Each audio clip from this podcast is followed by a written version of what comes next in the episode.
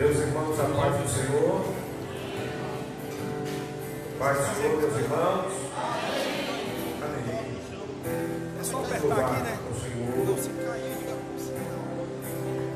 como eu tenho dito, devemos seguir todos os oportunidades da parte de Deus para apresentar o nosso louvor ao Senhor. E nós vamos cantar todos com muita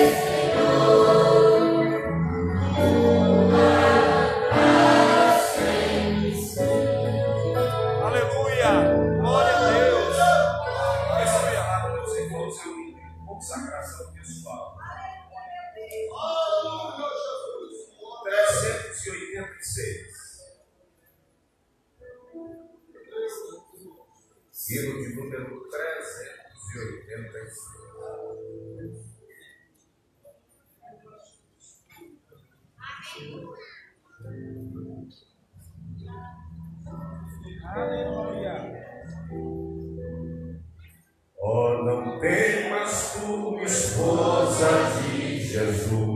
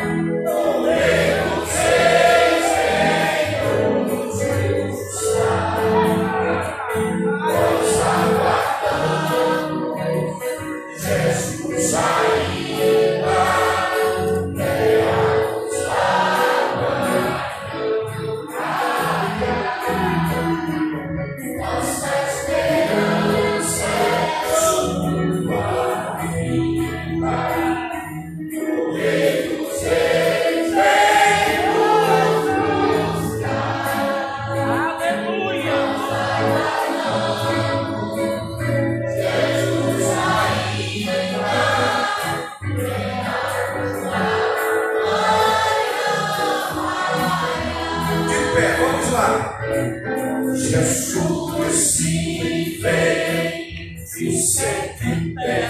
do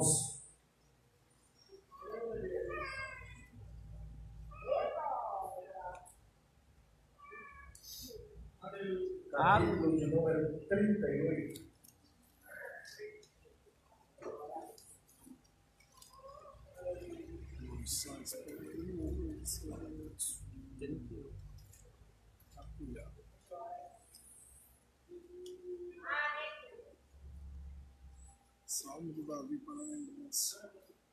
Salmos capítulo de número 38, diz assim a palavra do Senhor: Ó Senhor, não me repreendas na tua ira, nem me castigue no teu furor, porque as tuas flechas se cravaram em mim, e a tua mão sobre mim desceu. Não há coisa sã na minha carne, por causa da tua cólera. Não há paz em meus ossos, por causa do meu pecado. Pois já as minhas iniquidades ultrapassassem, ultrapassam a minha cabeça. Como carga pesada são demais para as minhas forças. As minhas chagas cheiram mal, estão corruptas por causa da minha loucura. Estou encurvado, estou muito abatido e ando lamentando todo dia, porque os meus lombos estão cheios de ardor e não há coisa sã na minha carne. Estou fraco e muito quebrantado tenho rugido por causa do desassossego do meu coração. Senhor, diante de ti está todo o meu desejo e o meu gemido não te é oculto. O meu coração dá volta, a minha força me falta, quanto a luz dos meus olhos, até essa me deixou. Os meus amigos e os meus afastam-se da minha chaga, e os meus parentes se põem em distância. Também os que buscam a minha vida me laços, e os que procuram o meu mal dizem coisa que danifica e imaginam astúcia todo dia. Mas eu, como surdo, não ouvi, e como mudo, não abri a boca. Assim eu sou como um homem que não ouve, e em cuja boca não há reprovação.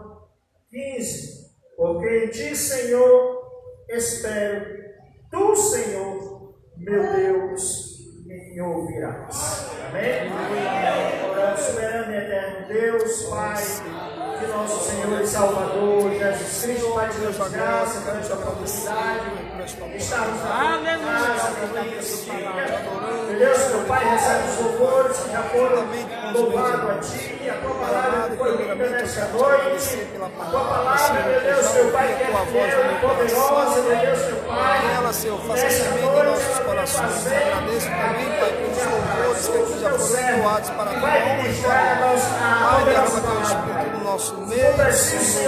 Abençoa aqueles que ainda vão louvar o Teu nome. Abençoa teu filho, Pai, qual vai trazer a tua mensagem, a tua palavra, Pai, de ensinamento, depois da vida, Pai, crescer na graça e no conhecimento da tua palavra. Amém. Glória a Deus. Meus irmãos, vamos continuar cultuando o nome do Senhor. Vamos hoje. Essa juventude preocupado para 20 dias da conferência de jovens, tem três jovens ali no conjunto. Misericórdia. Vamos ouvir as senhoras trazendo seu presente para quem já aviso que amanhã será um dia muito corrido. Amanhã nós temos pela manhã nosso programa Evangelho com Graça, a partir das 9 horas. É, amanhã nós teremos nosso congresso, é, nosso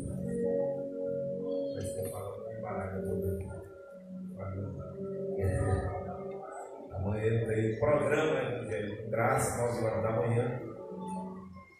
À noite nós temos aqui culto de crianças às 18h30.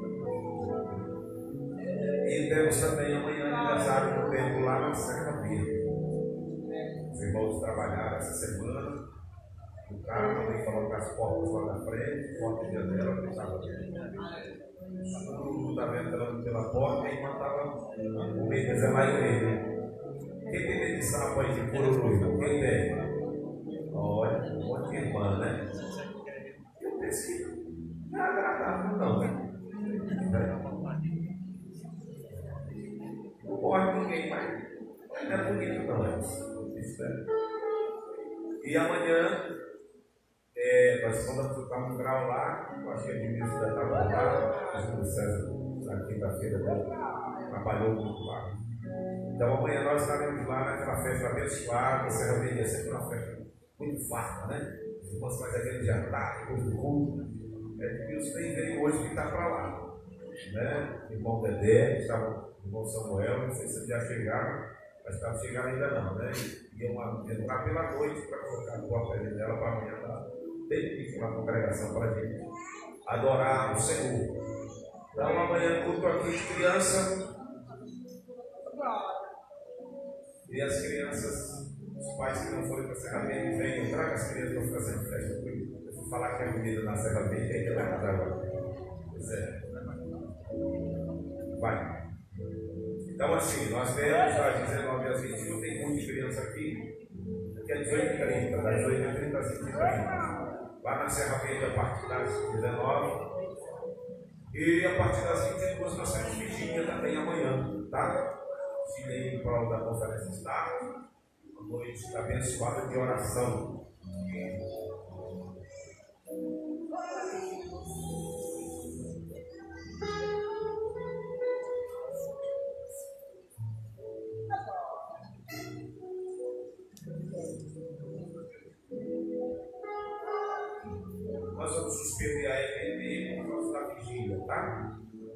Aí na aula, na aula posterior. Até porque a gente vai escola de casais à tarde. Então, para quem vem só de manhã, aí é bom. Mas para quem vem para vigília, para tarde, para noite, aí pode clicar, estica, mas não é café. Tá bom? Então nós, nós vamos escrever no domingo a gente dá duas lições. Tá bom? Então, vamos lá. Vigília. Vocês estão pegando aí tudo? Amanhã tem muita coisa. Muita coisa. Domingo a gente começa às 14 horas com a escola de casais. Se não fez inscrição, faça inscrição, vai no Olímpia. Tem pessoal aí que não gosta de sentar para aprender, não, porque acha que aprende demais. É, e meu pai disse que quem diz que sabe tudo é deixa. Deixa quem diz que sabe tudo. A gente é que fica sempre aprendendo mais, porque sabe que precisa. Então, às 14 horas a gente vai estar aqui. Nós vamos ficar, vai ser das 14 às 16. Rapidinho, duas missões, nós vamos estar na escola de casais à noite grande grupo da família aqui e nas congregações são variados, né? Algumas têm missões, outras têm ceia, né? outras ceia. Então assim a gente vai caminhando. Agora, deixa eu falar um negócio rapidinho antes desse ano espetáculo. É, como Deus quer promover um grande avivamento, Deus irmãos, ele diz que a pessoa para oração. E Deus feito algo muito aqui na nossa igreja ao meio-dia, pessoas reunidas para mais de 18 horas. Tem gente que fica 10 obreiros orando. Lembrando que a oração das 18 não é só para obreiros.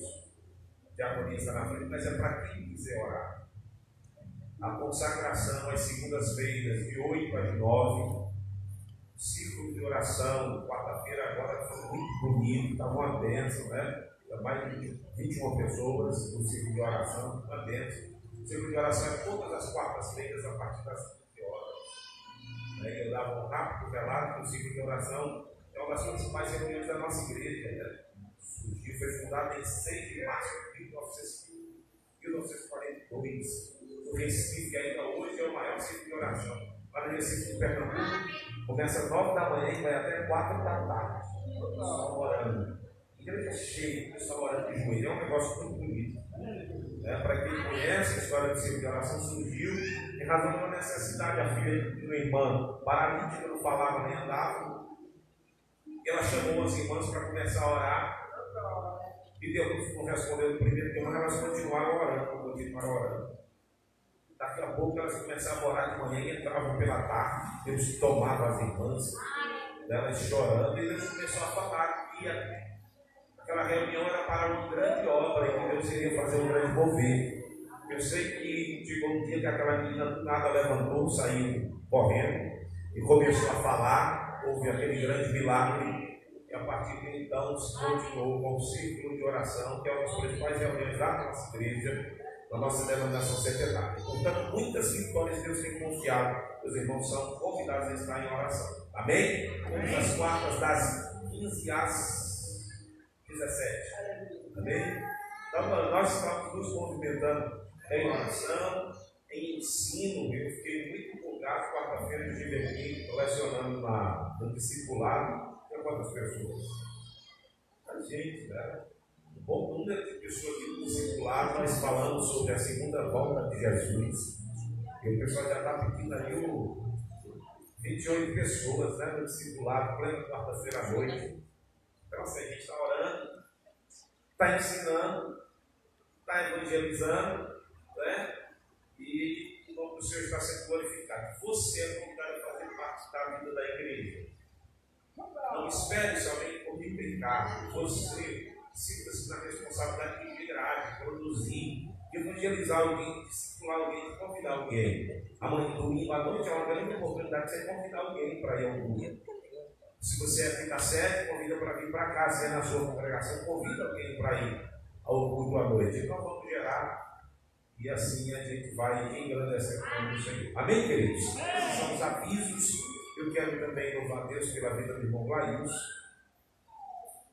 Está de resguardo. Esteve grave, mas agora está de resguardo. No mundo lá fora o povo diz que está show. Aqui não tem isso não, né? Ninguém fica show não. E nasceu ontem. É um machinho ou é uma menina? É um rapaz abençoado. Tem uma menina aí, já emplacou um rapaz, e diz ele que já fechou a fábrica, não foi? Bom, Deus abençoe. Casal abençoado. Nossos parabéns. Eu acho que recentemente o senhor foi avô de novo, não foi? Amém. Deus abençoe. Nossos parabéns. Os netos são os filhos da velhice, né? Amém, queridos? Vamos, vamos nos alegrar com os nossos irmãos. Irmã Lídia e o irmão Rony, que foram avós. E Clailson, que foi papai de novo. Deus abençoe, te dê muita força, coragem, vai dar certo. As noites a gente está vindo, paciência, aprendendo a fazer o chazinho de cebolinha, essas coisas assim. Amém, meus irmãos? Assim a gente vai continuando servindo a Deus. As senhoras, as mulheres. É o ministério feminino, as mulheres, né? Vamos lá, podemos trazer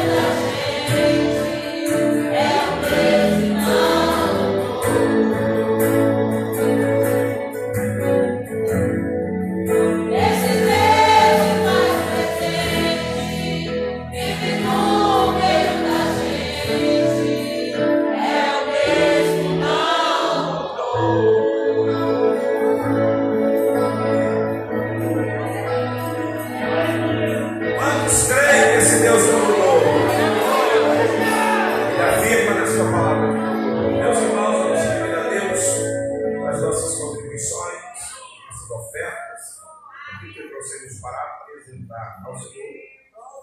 E eu sei que esse ano é muito difícil para todo mundo, mas como já foi dito, é, a gente precisa de recursos para avançar muitas coisas. E Deus é abençoado, nós estamos conseguindo cumprir com a nossa obrigação em relação à coberta. Né? Esse mês nós já adiantamos mais de 1.500 reais, graças a Deus, eu quero que a gente. E a gente já colocou um outro acontecido, porque a gente já mandou fazer as portas da cerâmica.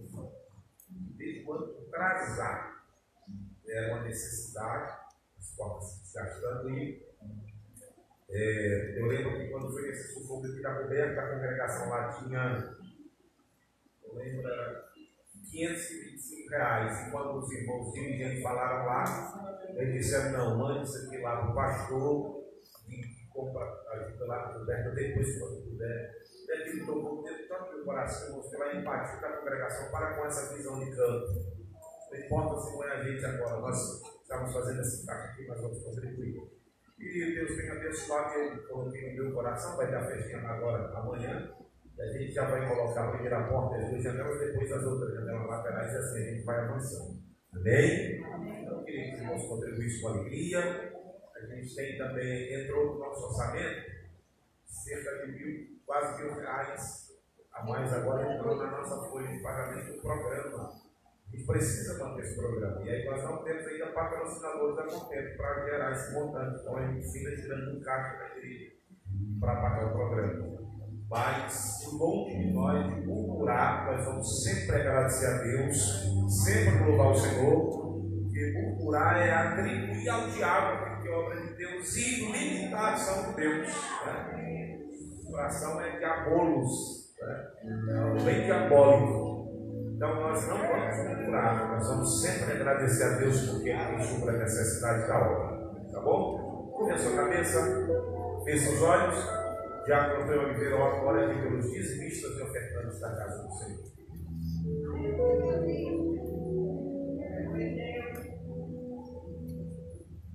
Glória a Jesus. Saúde a todos, com a paz do Senhor.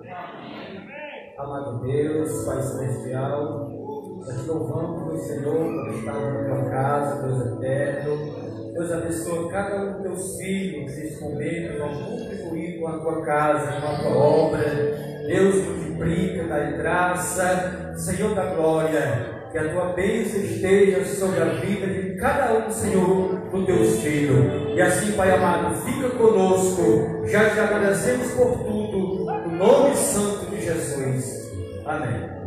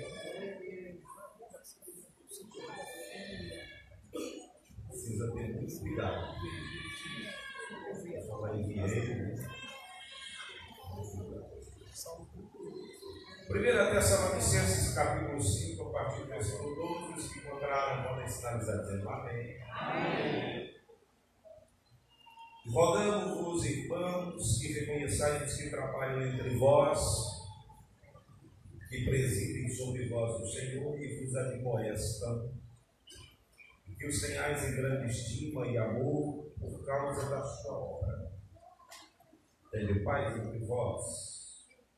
Rogamos-vos também, irmãos, que admoestais os desordeiros, consoleis de pouco ânimo, sustentai os fracos e sejais pacientes para Deus Vede que ninguém dê a outrem mal por mal, mas sempre, sempre o bem, tanto uns para com os outros, como para com todos. Que considerai sempre, orai sem cessar, em tudo dai graças, porque esta é a vontade de Deus em Cristo Jesus para conosco. Não extingais o Espírito, não desprezeis as profecias, examinai tudo, Atende bem, abstende-vos de toda a aparência do mal. E o mesmo Deus de paz vos santifique em tudo, e todo o vosso espírito, e alma, e corpo sejam plenamente conservados irrepreensíveis para a vinda de nosso Senhor Jesus Cristo. Fiel é o que vos chama, o qual também o fará. Diga amém. amém.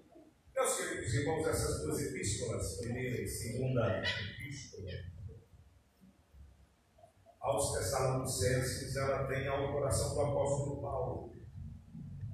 A que diga que a primeira epístola tenha sido a primeira carta escrita pelo apóstolo. São epístola gêmeas, carta gêmeas, primeira e segunda, assim como Colossenses de Efésios, primeira e segunda Timóteo, assim como o próprio Lucas e Atos, é, se dão em dois tratados. A primeira e a segunda epístola também são epístolas gêmeas, cartas gêmeas. Então, possivelmente ainda no primeiro século, a igreja de Tessalônica, uma igreja muito estimada, possivelmente estaria sofrendo algumas pressões é, do mundo grego, romano, e sofrendo profundas influências do. E só de informação que o gnosticismo afirmava o dualismo onde o espírito, a parte material, era a parte pura da composição do ser, e o corpo era a parte pura portanto, não importando o que se fizesse com o corpo, jamais a prática do corpo seria capaz de afetar o espírito, e por essa razão, os gnósticos eram, por regra, Eles eram permissivos e não tinham também cuidado em relação ao corpo. O apóstolo, tanto nessa epístola como em outras epístolas, vai, é, de maneira apologética, refutar esse argumento dos gnósticos. Há também na primeira carta uma tentativa de desconstruir o apostolado de Paulo. E a carta não tem como objetivo necessariamente refutar essa insurgência esclerante. Por quê? O tema central das duas primeiras epístolas é a volta de Jesus. Ele, ele procura trabalhar esse assunto de uma maneira muito consistente. Ele está discorrendo sobre esse assunto até que ele tem que parar de falar sobre esse assunto para dar uma resposta contundente e consistente àqueles que estavam questionando o seu apostolado. Portanto, meus queridos, eu falava isso na, no discipulado que primeiro e segundo Tessalonicenses são cartas centrais a respeito da, da segunda vida de Jesus, em especial do arrebatamento, da forma como nós temos e ensinamos a volta de Jesus. E nem todos os segmentos da cristandade creem a volta de Jesus como nós cremos cremos na sua segunda volta, em dois tempos, primeiro e segundo advento, onde no primeiro momento se dará o arrebatamento e no segundo momento nós teremos a vinda de Cristo que virá julgar as nações. Amém? Quem amém. amém. Então, essa ação da, da epístola. A ação da epístola é a volta de Jesus. Há também uma preocupação dos crentes de Tessalônica, e aí na igreja de Corinto surge também esse questionamento sobre a, a ordem da ressurreição, e em especial aqui em Tessalônica, não necessariamente sobre a ordem da ressurreição, mas o que vai acontecer com aqueles que morreram antes da vida de Jesus. Pastor, você se pode ser de repente um questionamento de muitos, muitos crentes que ouvem a respeito da volta de Jesus e arrebatamento, mas deve ficar se perguntando: e aqueles que já foram, o que, é que vai acontecer com eles? O apóstolo visa também trazer uma doutrina, um ensinamento consistente nesse formato de que nós não precederemos aos que dormem, mas aqueles que morreram em Cristo ressuscitarão no meio e depois nós seremos rematados, transformados. Estaremos juntos no Senhor e se alegrarão essa palavra. É, no capítulo 5 especificamente, você ainda tem os quatro primeiros versículos é, essa porção discorrendo sobre o arrebatamento. Mas aí entra uma segunda porção do texto, que é a partir do versículo 12, que vai, vai tratar sobre algumas exortações práticas da fé. São algumas exortações diretivas, práticas, em contexto de vida prática. De fato, essas exortações elas vão tratar da prática em face da parousia, ou da presença de Jesus, ou da sua vinda. Né? Então, como que nós devemos nos comportar mediante não a promessa da volta de Jesus? O crente que fica tratando a volta de Jesus só como uma promessa, sim, e assemelhando comigo promessa, aquela acepção e aquele sentido que se dá aqui no Ocidente, no Brasil, por exemplo, período de eleição, promessa. Promessa em período de eleição é quase que um cheque sem fundo. Sim ou não? Sim. Não deveria ser esse entendimento, mas é em razão da prática. Então tem muito crente que está se comportando concernente à volta de Jesus como se fosse um cheque sem fundo. Empurrando, empurrando, empurrando, empurrando, É o empurrando, empurrando, empurrando. E nós não podemos lidar com a volta de Jesus como se fosse uma promessa somente. A volta de Jesus é um fato, gente. Aleluia. Posto para o futuro, mas é um fato. E por que é um fato? Porque nós servimos a um Deus eterno, que não está preso ao tempo. E que a promessa da vida de Jesus foi feita por um Deus eterno. Portanto, para o Deus eterno, a volta de seu filho já é um fato. Como nós estamos submissos a ele, a volta de Jesus é um fato. Aleluia. Nós não temos que viver a promessa da volta de Jesus, nós temos que viver como se Jesus fosse voltar a qualquer momento, inclusive agora. Aleluia. Inclusive agora. E nós temos aqui alguns preceitos diversos, que são votos, saudações dentro desses, algumas orações, duas orações minimamente o apóstolo faz nessa porção que nós estivemos lendo, e são muitos os conselhos dele, conselho de estima, conselho de respeito, ah, conselho de, de reciprocidade, comportamento mútuo, bondade, etc. E aí ele entra falando sobre o sentimento, o sentimento inteiro, o sentimento que deve predominar no nosso coração, que é o regozijo. É, o regozijo é o gozo do Espírito, é aquela alegria que deve ser constante no nosso ser. Regozijem-se sempre, orem sem cessar. Ah, vale considerar, meus irmãos, que a Bíblia não estabelece a forma dogma, não existe um dogma concernente à forma de oração. Preste bem atenção. Não existe um dogma com relação à forma física de oração. Ah, ele tem que dobrar o joelho, ele deve deitar. Não, a Bíblia não estabelece isso. Não existe um dogma com relação à forma de oração. Você pode orar em pé deitado, sentado de joelho, correndo, parado, dentro d'água, dentro do fogo, em qualquer lugar você pode orar, qualquer jeito. É óbvio. E aí vale abrir uma ressalva aqui para uma informação. Não era verdade que os judeus costumavam orar de joelho. Os judeus não oravam de joelho. Existem situações pontuais em que alguns profetas, que eram israelitas judeus, oravam e não era de joelho, como o pessoal pensa, era com a cabeça entre os joelhos. Você já experimentou orar assim? Com a cabeça entre os joelhos? Você fica, de fato, você dobra o joelho e se prostra. Você... Eu, pelo menos, se eu fizer isso, com cinco minutos eu não levanto mais. A coluna tem que ficar estralando, né?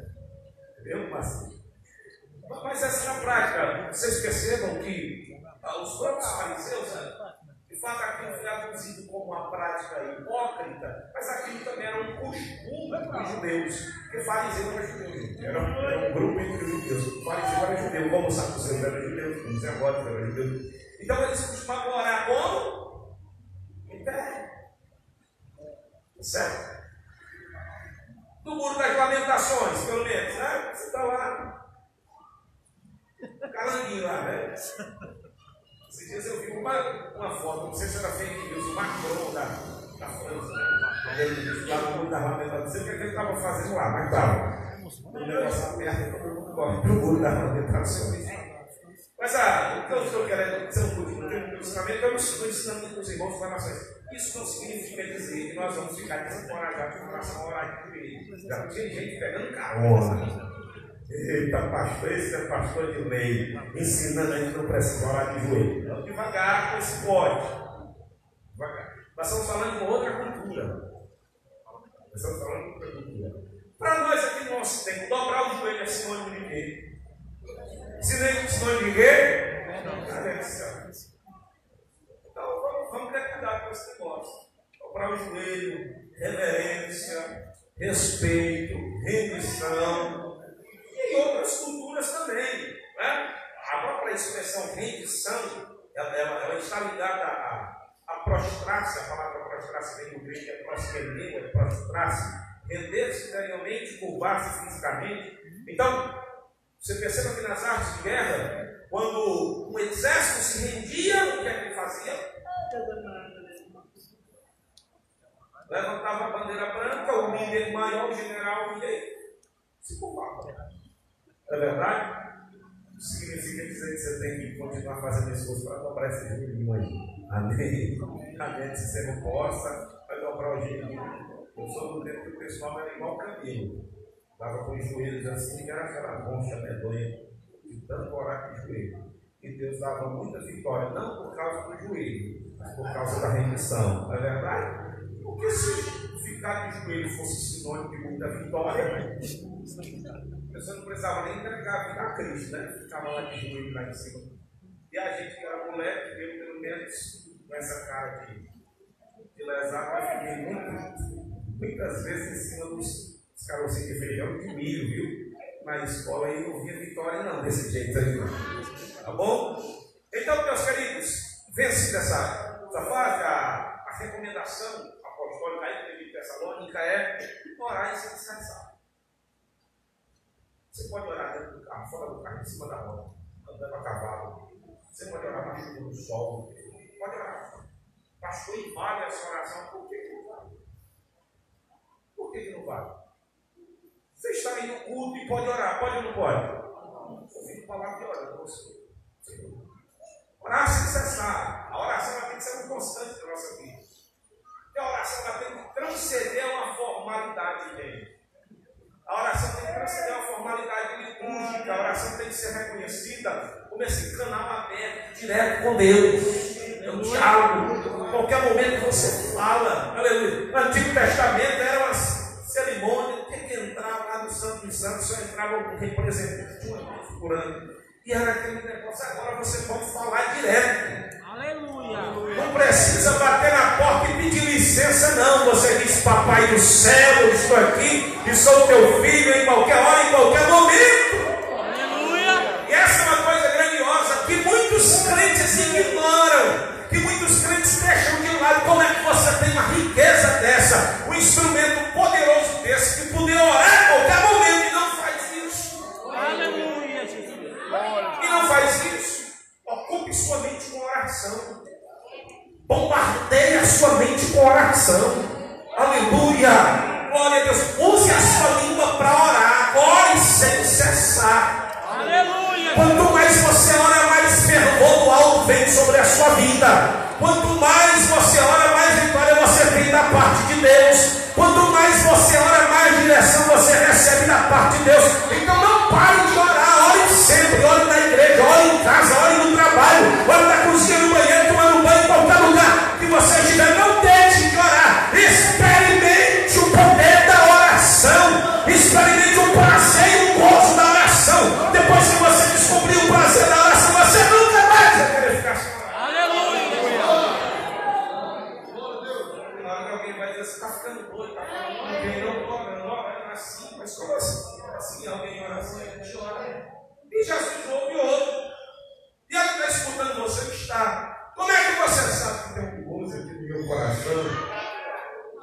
vai falando que o Espírito Santo vai testificando. A gente vai falando com ele, o Espírito Santo vai testificando, vai ampliando a mente, pensamento, sabe? Quantas das vezes, meus irmãos, eu tinha que tomar a decisão, fazer escolha, às vezes projetar alguma coisa e ora, ora, ora, daqui a pouco você nessa casa Fortaleza, quintal muito amplo, e quantas vezes eu ficava andando naquele quintal orando, conversando com ele, orando, e as coisas iam, iam fazendo sentido, a mente abrindo, você ia compreendendo as coisas de Deus. À medida que você ora, Deus vai se revelando cada vez mais a você. À medida que você ora, Deus vai falando ao seu coração e as coisas vão tomando sentido. Aleluia. E essa é uma recomendação aqui para processar da graça em tudo. Ah, pastor, eu queria tanto saber a vontade de Deus. A vontade de Deus está na palavra, mas se não ler a palavra não conhece a vontade de Deus, nós vamos finalmente falar hoje sobre duas vontades de Deus. Uma das vontades de Deus para a nossa vida é da graça em tudo. Aqui. Olha aí, ó. em tudo dai graças, porque essa é a vontade de Deus. A vontade de Deus não é que nós ocupemos a nossa boca com murmuração.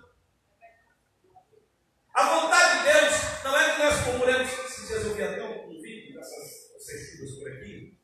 Aí a gente vai lá para a escola e a mulher diz: Mas Senhor, por que o Senhor permitiu isso? Alguém esse vídeo aqui de Baturité? Foi na escola de Baturité. A mulher disse: Mas Deus, foi aqui? Foi. Mas meu Deus, por que o Senhor fez isso? Esse menino diz assim, eu com isso. Que a escola lá, eu. Ela disse, mas Deus, por que o senhor fez isso? Foi a cantina da escola. Miserável entrou, mas Deus, por que o senhor fez isso? Né? Então, tem pessoas que elas, elas murmuram com Deus. Eu tinha um colega, ele, não sei se ele vai estar assistindo vai saber que eu estou falando dele. Mas enfim, Isso aqui é um amigo. ele chegou para a missionária amiga nossa e disse assim: Fulano, tu não murmura não. Ela disse: Eu não. Aí depois deixa que murmure por ti e por mim. Tem gente que acha pouco murmurar só por ele, ele murmura por todo mundo. Se está fazendo vento, ele murmura. Se não está, murmura. Se está chovendo, ele murmura. Se não está está chovendo, ele murmura. Se tem água, ele murmura. Se não tem, murmura sangue de Cristo na vida dele murmura porque não é um posto de murmuração. Murmura da família, murmura da mulher, murmura do filho, murmura do salário. A vida tem a murmuração. Aprenda isso da sua vida, que isso é um atraso. Isso é um atraso. Não é a vontade de Deus que você fique murmura. A vontade de Deus é que você dê graça em tudo. E se a vontade de Deus é que eu dê graça e eu faço o contrário disso, como é que eu vou ser abençoado? Como é que eu vou ser abençoado? A vontade de Deus é que você agradeça. Diga para alguém que está dizendo, agradeça. E agradeceu por hoje já? A gente agradece até pelas coisas ruins que aparecem na vida da gente. A gente agradece. A gente agradece pelo vizinho que às vezes é ruim. Agradece pelo. A gente agradece até por esses políticos ruins. Vai ter que agradecer. Dê graça em tudo. Vamos lá. E aí entra aqui uma série de recomendações, exortações. É cunho espiritual. Número um, não extingais o espírito. Não o espírito. Eu vou preparar, eu, eu tenho uma boa música sobre esse assunto, depois eu falo. Mas são riscos muito grandes, que não somente a gente na condição de crente, mas na comunidade de fé, igreja, corre risco. Xingar o espírito, a palavra xingar aqui está ligada exatamente a fogo, a outras expressões que não apagais o espírito, não pedis o espírito. E tem gente, pode, na hora que tiver o fogo na igreja, não, não se esconda, não. Não fique querendo ser defensor desse tipo de fogo na igreja, quando esse fogo já se apagou na sua vida, não.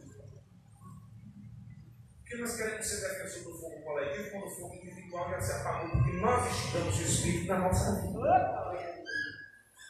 Não extinga o Espírito, não apague o fogo do Espírito na sua vida.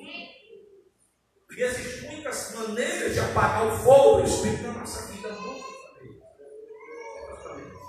Eu colocaria a grosso modo, estou fazendo um exagero do texto, colocaria a grosso modo, formato de aplicação.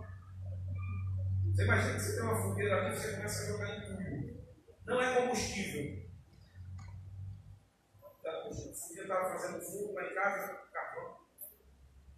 E daqui a pouco o fogo passa lá e dentro está jogando folha verde no, fogo. Dá aquela fumaceira, compromete o fogo. Então, às vezes, nós vamos, nós queremos manter o fogo do Espírito aceso na nossa vida junto com a lixeira. Um monte de embaraço, um monte de bagaço. Já experimentou jogar tal de bananeira dentro de uma, de uma fogueira? O que, é que vai acontecer? Hein? Fumaça. Fumaça quem está perto chora. Chora de fumaça nos olhos. Tem gente que tudo que faz os outros chorar, com muita fumaça da vida dele. Não é? Tem gente que tudo que faz os outros chorar com a fumaça da vida dele. Então temos que cuidar, tem que cuidar para não não apagar o fogo do Espírito. Pelo contrário, nós temos que manter esse fogo aceso e aí o combustível é por nossa conta, porque o fogo é Deus que acende, mas o combustível somos nós que depositamos. Vocês lembram lá do Levítico, acho que é 6 e 14, né? E o fogo arderá continuamente no altar e não se apagará. Foi Deus que acendeu aquele fogo. Agora era a responsabilidade do sacerdote diariamente tirar a cinza e colocar a lenha. E coloca a lenha é você, quem coloca o combustível é você. Amém, queridos? Não desprezai das profecias. Vai ter cuidado. Não meter a mão naquilo que a gente não tem capacidade de discernir. Se está alguma coisa, não consegue discernir se é Deus ou não é. Fique quieto, não se precipite. A menos que você consiga, à luz das Escrituras, julgar. Eu sempre digo, ah, ele foi um profetizou, é, traz a profecia. Submete aqui. Está aqui, está não, não encaixa não. Não enquadra, não. Deixa de lado. Não precisa rechaçar nem dizer nada. Deixa de lado. Das coisas que atesta a consistência da profecia, o valor da profecia é o tempo. Amém, meus irmãos? Amém. Assim, vamos ser cuidado para não desprezar as profecias. E uma das formas de desprezar a profecia não é só não querer ouvir. Uma das formas de desprezar as profecias é banalizar.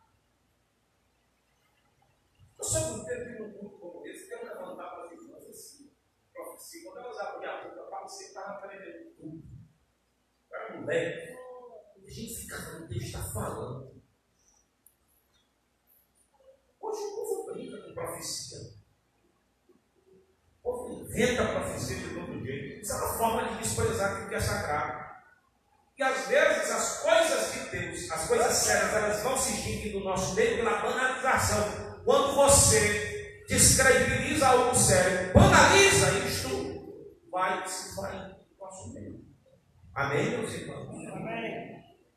Examinai tudo, retendo bem, abstendo-vos de toda aparência do mal. Olha, das muitas exortações práticas aqui, nós na condição de crente, porque tem gente que diz assim, não, eu não atendo para aparência, não. E aí eles conseguem fazer um embaraço terrível. É quase improvável que você tenha uma convicção e não se comporte de acordo com aquela convicção. A tua afeição e a tua aparência é um manifesto, uma evidência daquilo que você é. Desde quando a aparência não é importante?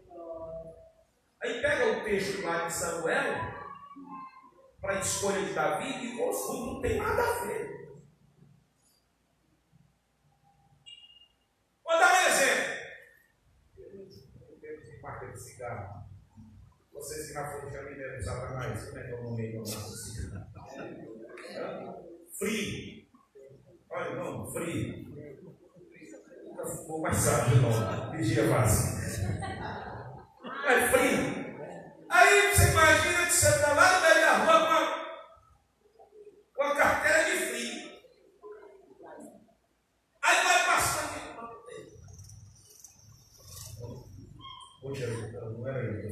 Não, não. Senhor, pelo céu, mas não era isso. Alguém mandou ele comprar. Jesus e como vai ficar nesse conflito. Aí quando chega aqui na igreja, o irmão olha para a cara dele, se for morrer, imagina. É Senhor, eu vi a uma carta, daquela de frente da mão. Será que é ele? Parece igual. Você imagina que eu fui, não sei se o senhor estava aqui lá em Quixadá, a gente pediu uma caixa de iluminação geral. Né? Olha, eu eu gosto muito da iluminação geral. Aí o camarada trouxe São Geraldo e botou dentro do, do isopor. Tum! É hoje. Eu falei, pastor, você tem que conhecer que mistério é esse, quase. Eu vim lá de Baturité para me complicar aqui. Já tá. Ele chamou, ei, Marcos, vem cá, tira isso daqui, pelo amor de Deus. Detalhe, numa outra mesa, estava os irmãos da igreja. Eu tinha pregado no culto da noite. Eu saí para jantar e os irmãos lá do outro lado. Você imagina que os irmãos lá Meu Deus! Então tem gente, nós temos que nos preocupar com isso. É cansativo? É. Mas é papel nosso. Porque o mundo já tem a arma. A gente não pode dar munição. Se você der a munição, ele já tem a arma apontada para você. Então cuidado, meus irmãos. Vamos ter cuidado com a aparência do mal. Amém? Amém. Eu lembro um dia desse, nenhum chegou aqui para falar comigo. Aí depois eu queria falar com o senhor, sente aí. Aí eu chamei minha esposa. Vem cá, Thaís. Ela disse, não, não queria falar com ela, não. Eu disse, mas eu quero que você fale comigo, João. Ela, Santinha. Glória a Deus. Meus irmãos, que tem gente que está pagando uma conta que não fez por um troço chamado calúnia. Quem já ouviu isso? Quem já ouviu isso? Se eu estou ficando muito. Cabelo. O Senhor me visitou em sonho e me deu uma revelação e eu estou pisando. Porque quando Satanás não consegue achar brecha na sua vida, ele dá um jeito de dizer aquilo que você não fez e depois espalha, a coisa fica feia no meio. É pena de cabeça. Tenha muito cuidado a aparência do mal. Isso é Luiz. Isso é. Não temos história de que Deus, Deus se importa com o teu procedimento, com o teu pensamento, com tudo isso Deus se importa. Amém? Amém? Versículo 23. Eu, Jesus, ali, vou começar com 30 agora, o tempo já foi. E o mesmo Deus e o Pai os santifique em. Os santifique em. espírito e alma e corpo sejam plenamente conservados irrepreensíveis para a vinda de nosso Senhor Jesus. Aleluia. Eu gosto desse imperativo. A- O apóstolo Paulo ele está trazendo uma série de exortações e quando ele entra no versículo 22 ou versículo 24 ele faz uma oração. Essa mesma oração que Paulo está fazendo aqui se assemelha com aquela do capítulo 3. Olha aí, capítulo 3, a partir do versículo 11. Abra a sua Bíblia aí, capítulo 3, a partir do versículo 11. Ele diz: Ora, o mesmo nosso Deus e Pai e nosso Senhor Jesus Cristo encaminhem a nossa viagem para vós. E o Senhor vos aumente faça crescer em amor uns para com os outros e para com todos, como também nós para convosco.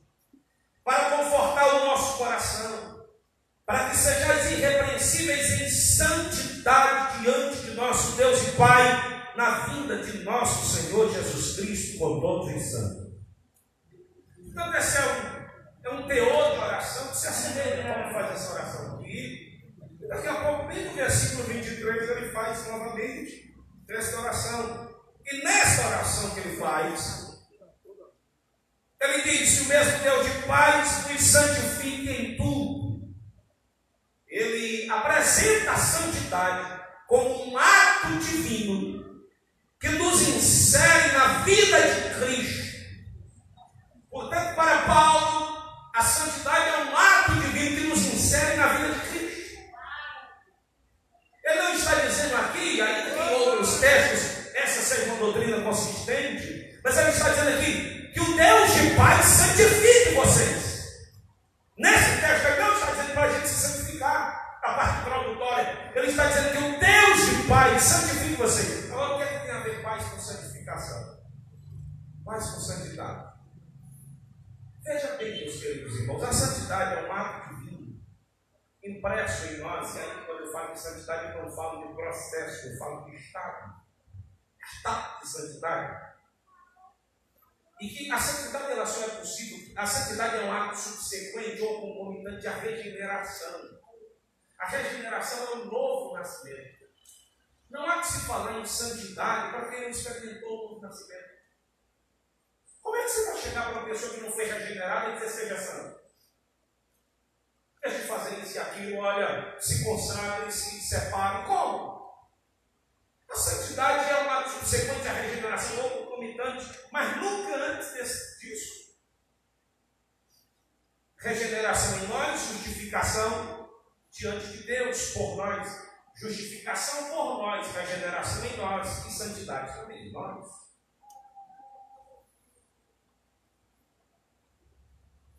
O mesmo apóstolo escrevendo aos Romanos, no capítulo 5, ele fala sobre essa, essa paz. E aí ele aponta para a paz como um elemento pelo qual nós somos reconciliados. Com Deus, porque o Deus de paz se manifestou para nos trazer paz por meio da reconciliação. Então você foi reconciliado porque o Deus de paz promoveu isso, proporcionou isso a você. Então Deus de paz é o Deus que reconcilia, é o Deus que justifica, é o Deus que regenera e é o Deus que santifica também. Bendito seja o nome do Senhor. Porque é impossível você ter paz com Deus se não for por intermédio da santidade. E quando Deus deseja que nós tenhamos paz com Ele, Ele nos proporciona a santificação, a santidade. Aleluia. Aleluia, Deus. E o mesmo Deus de paz que santifica em tudo. Santifica em tudo. Portanto, a, santidade é uma imposição divina para o relacionamento com Ele, para a inserção no seu corpo, para a vida com Ele, para que traz esperança. A santidade não é uma opção que o crente tem. Não é. Santidade não é uma opção que o cristão tem. Não, aí eu, eu, eu vou ver se eu, se eu a santificação. Recomendação apostólica do mesmo apóstolo Paulo é: seguir a paz com todos e a santificação, sem a qual ninguém verá o Senhor. Aleluia. Ninguém verá o Senhor. Portanto, e o mesmo Deus de paz me santifica, que eu gosto da expressão em tudo. Não existe uma só área da nossa vida que não deve estar encharcada em barco de santidade. Tudo, tudo, tudo, tudo, tudo. Não existe essa história, é santo na igreja, é santo no oração, é santo na oração, e não é santo fora da igreja, como se a gente pudesse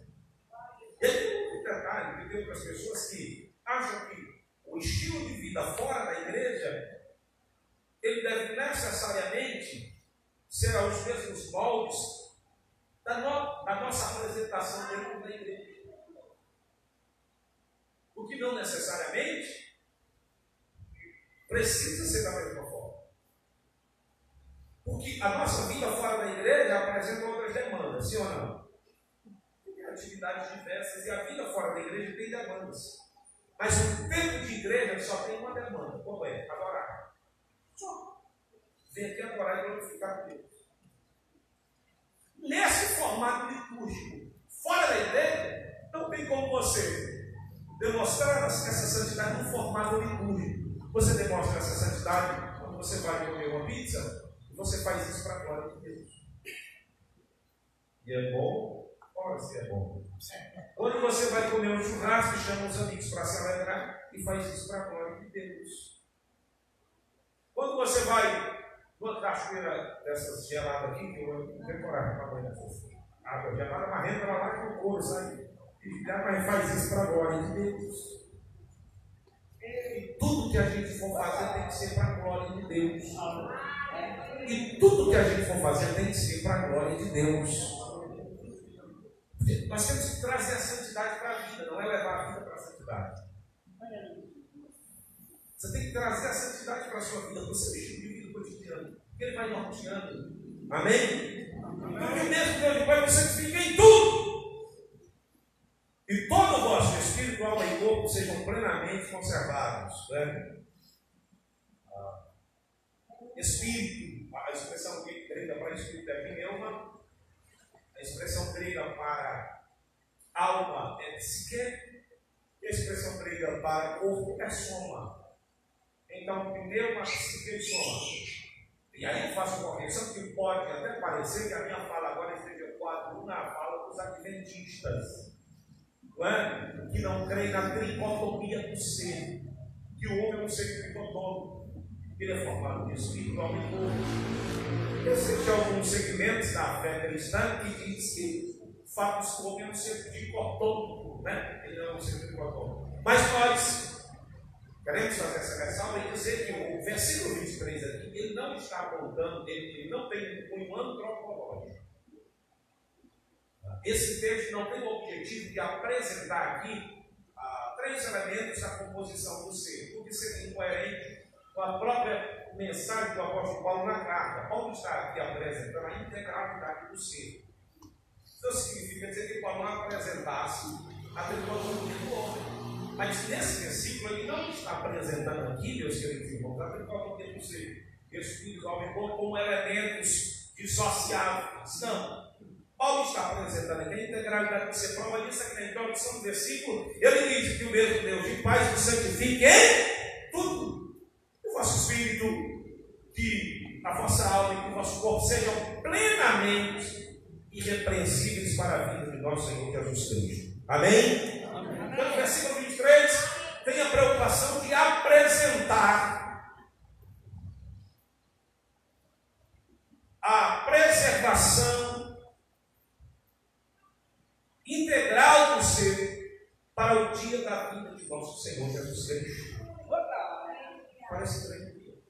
Pastor, e, e, como é que isso é capaz? Como é que isso, como é, que isso é possível? Vamos lá, dois pontinhos eu termino.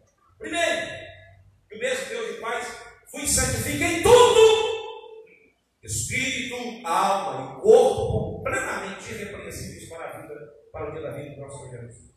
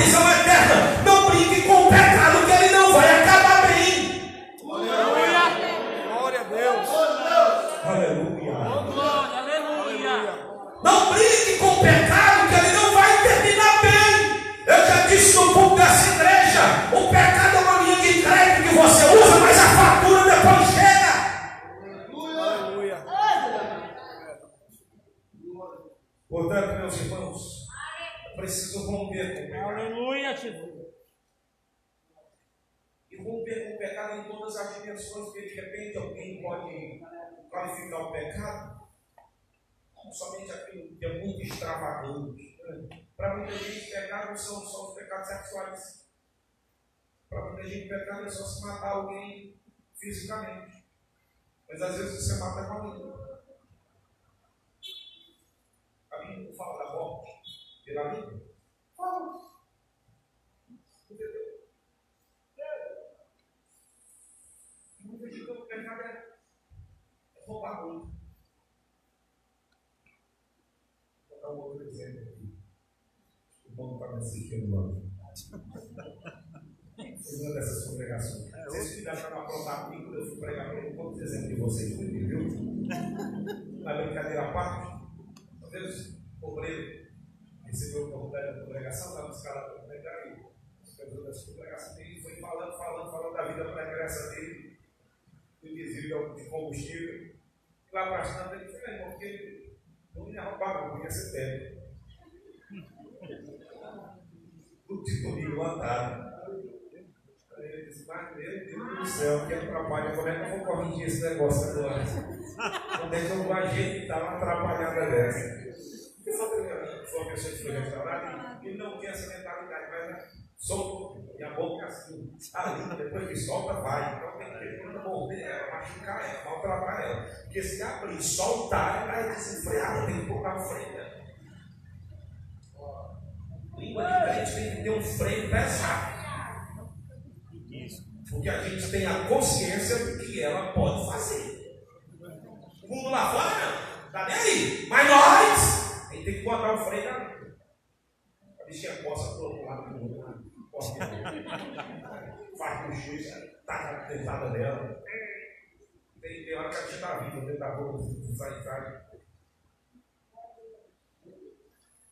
Então, vou, não, não vou falar não, vou falar não. É melhor fazer isso. Bíblia que fala que nós seremos julgados pelas nossas palavras. Aqui nós temos que ter cuidado para não nos tornar refém das nossas palavras. Então, todos os aspectos da nossa vida têm que estar consagrados a Deus. Todos os aspectos da nossa vida têm que estar santificados. Santificar a mente. Não adianta querer santificar o corpo se a mente está podre. Como é que você vai santificar a sua mente, uh, santificar o seu corpo, se a tua mente está consagrada? Não está consagrada a Deus. Mente suja. Fiz uma pregação o pregador até exemplo, apesar de ela tem, tem crente que a mente parece um ninho de urubu. Um ninho de urubu. É só pensamento ruim, é só maldade, é tudo que é de ruim. Tem gente que se você abrir a cabeça dele, você diz, meu Deus, isso aqui é um cérebro dele. Não fica abrir a cabeça literalmente não, né, irmão? Tudo é sondar. Se Deus passasse hoje aqui e sondasse o nosso pensamento, como é que estava por aí? Hã? Perguntei a essa pessoa no chat, ela tem, irmão, como é que vai esse negócio aí? Se Jesus desse uma pascaria hoje aqui, você que está aqui, mas eu estou dizendo, um instrumento de aferição, o que é que tem aí na tua mente, criatura? O que é que tu está dizendo aí dentro do teu coração, dentro da tua mente? E crente quando a palavra bate, ele resiste. O coração incha. Incha o pescoço. Resiste na palavra. A dura serviço. Deus falou para Isaías, capítulo 6, versículo 10, você vai pregar para o povo é um filho. Mas ainda assim vai, você vai ter que pregar. Vai pregando, vai pregando, vai pregando. Porque a palavra é marcante dos meus saberes. Tem gente que quanto mais ouve a palavra, mais incrédulo fica. Por quê? Porque isso. Meus companheiros, tem gente que quanto mais ouve a palavra, mais incrédulo fica. Por quê? Porque a palavra denuncia o pecado, expõe. E foi Jesus que disse: a condenação é esta, que a luz veio ao mundo e os homens amaram mais as trevas do que a luz, porque as suas obras eram más. Eles não vêm para a luz, não. Eles fogem da luz. A palavra vai sendo pregada, e aonde a palavra vai sendo pregada, ela vai irradiando luz, ela vai irradiando luz, e vai revelando a podridão, e vai revelando o pecado. E tem gente que vai se afastando e se escondendo, e vai se afastando e se escondendo, para que as obras não sejam reveladas, mas pode se esconder na vida toda. Vai acontecer um dia, esse dia vai chegar em que você não vai mais poder se esconder, porque o juízo final vai chamar você ao prestamento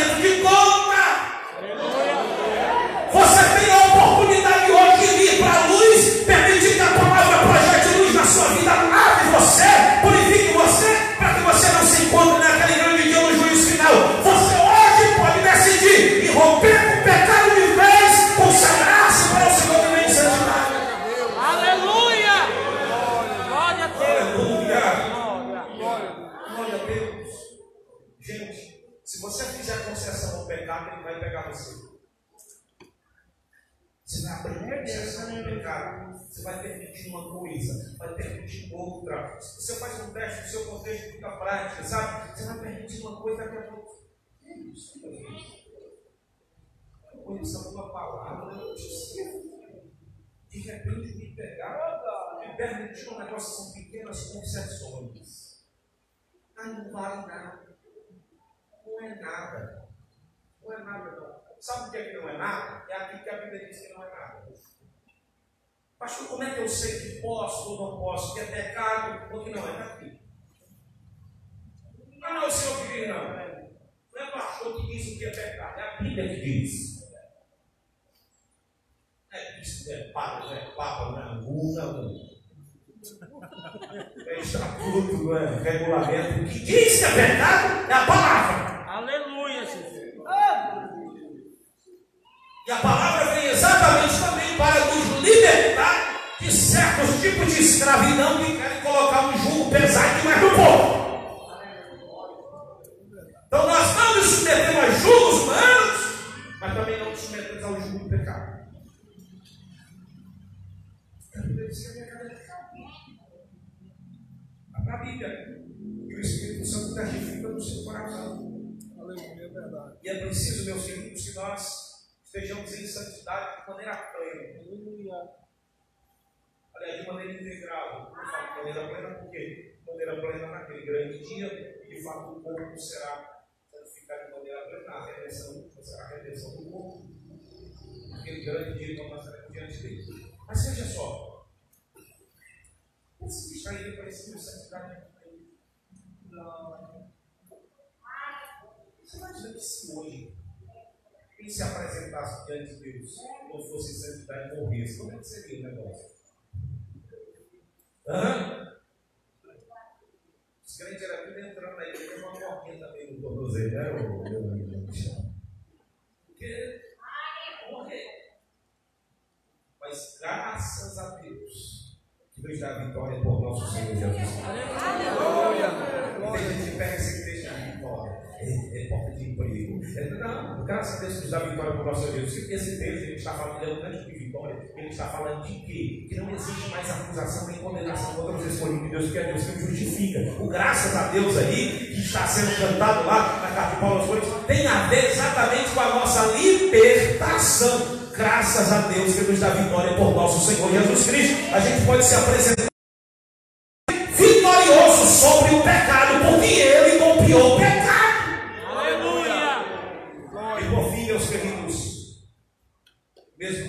nos santifique em tudo, para quê? Para a vida de nosso Senhor Jesus.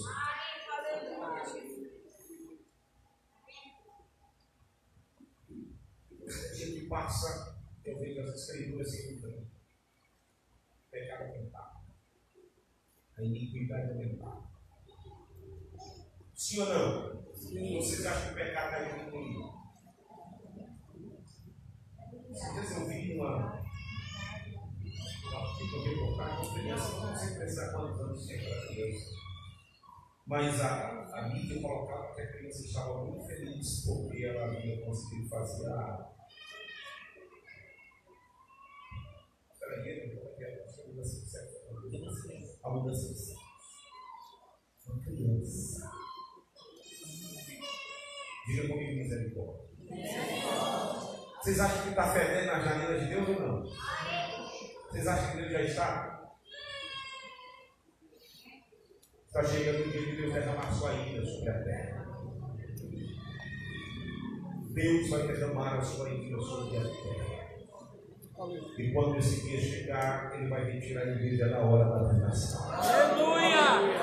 Ele vai arrebatar a sua igreja e derramar a sua ira sobre a terra. Portanto, noiva do cordeiro, prepare-se, santifique rompa com o pecado, rompa com a vida velha que já não serve mais, sirva a Cristo, consagre-se a Cristo, santifique-se mais, ore mais, jejue mais, consagre mais, leia mais a palavra. Jesus Cristo está voltando, a ira de Deus será derramada sobre a terra, mas antes que isso aconteça, Ele vai retirar a sua noiva dessa terra, Ele vai retirar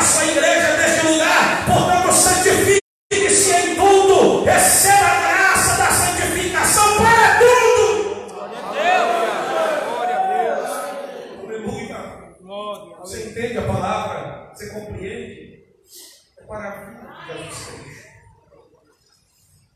E eu pensava hoje, Jesus, o que é que eu vou pregar lá na igreja? E Deus falava comigo, fala para o pessoal que faça os ajustes finais. Faça os ajustes finais. Jesus está morto. Diga aí para o irmão que está do seu lado, faça os ajustes finais, Deus está me dando vento. Deus está lhe dando oportunidade de fazer os ajustes. Aleluia, glória a Deus. No programa para o próximo mês, no próximo ano, não. Não vai, não vai descer na banguela deixando a vida te levar, não, porque ela te leva mesmo. Faz o quê? Entrega a tua vida a Cristo, consagra-te a Cristo, serve a Cristo, santifica-te mais, crucifica a velha natureza na palavra.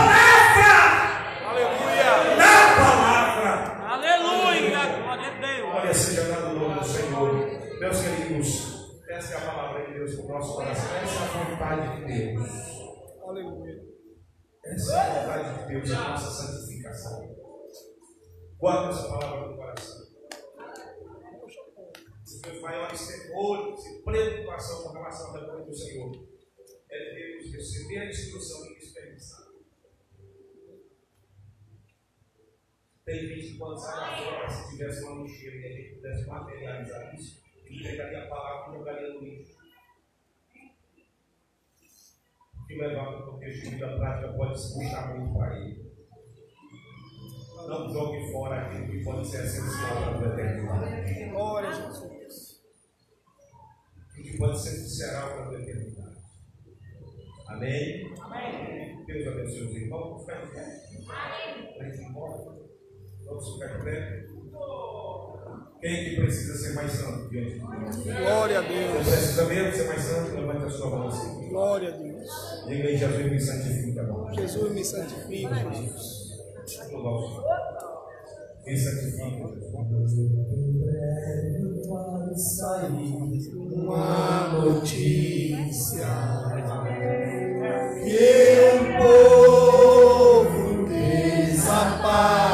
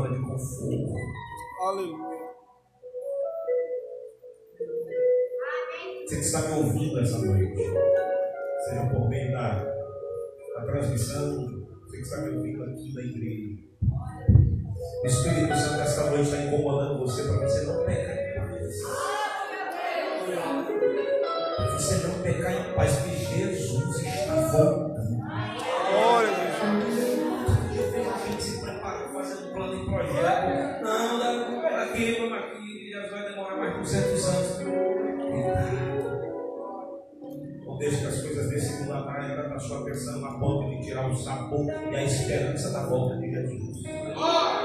Nós estamos esperando voltar. Aleluia.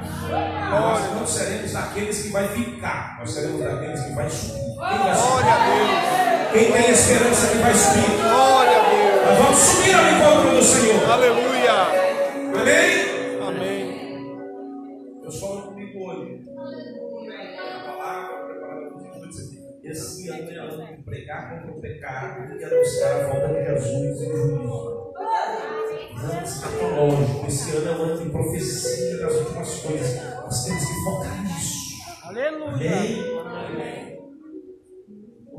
Esperar nisso. Pregar a palavra e anunciar a verdade de Deus em todo o Deus. Estenda as suas mãos. O amor de Deus, nosso Pai, a graça de nosso Senhor e Salvador Jesus Cristo, a comunhão e as doces consolações do Santo Espírito, seja com todo o povo de Deus aqui presente, os que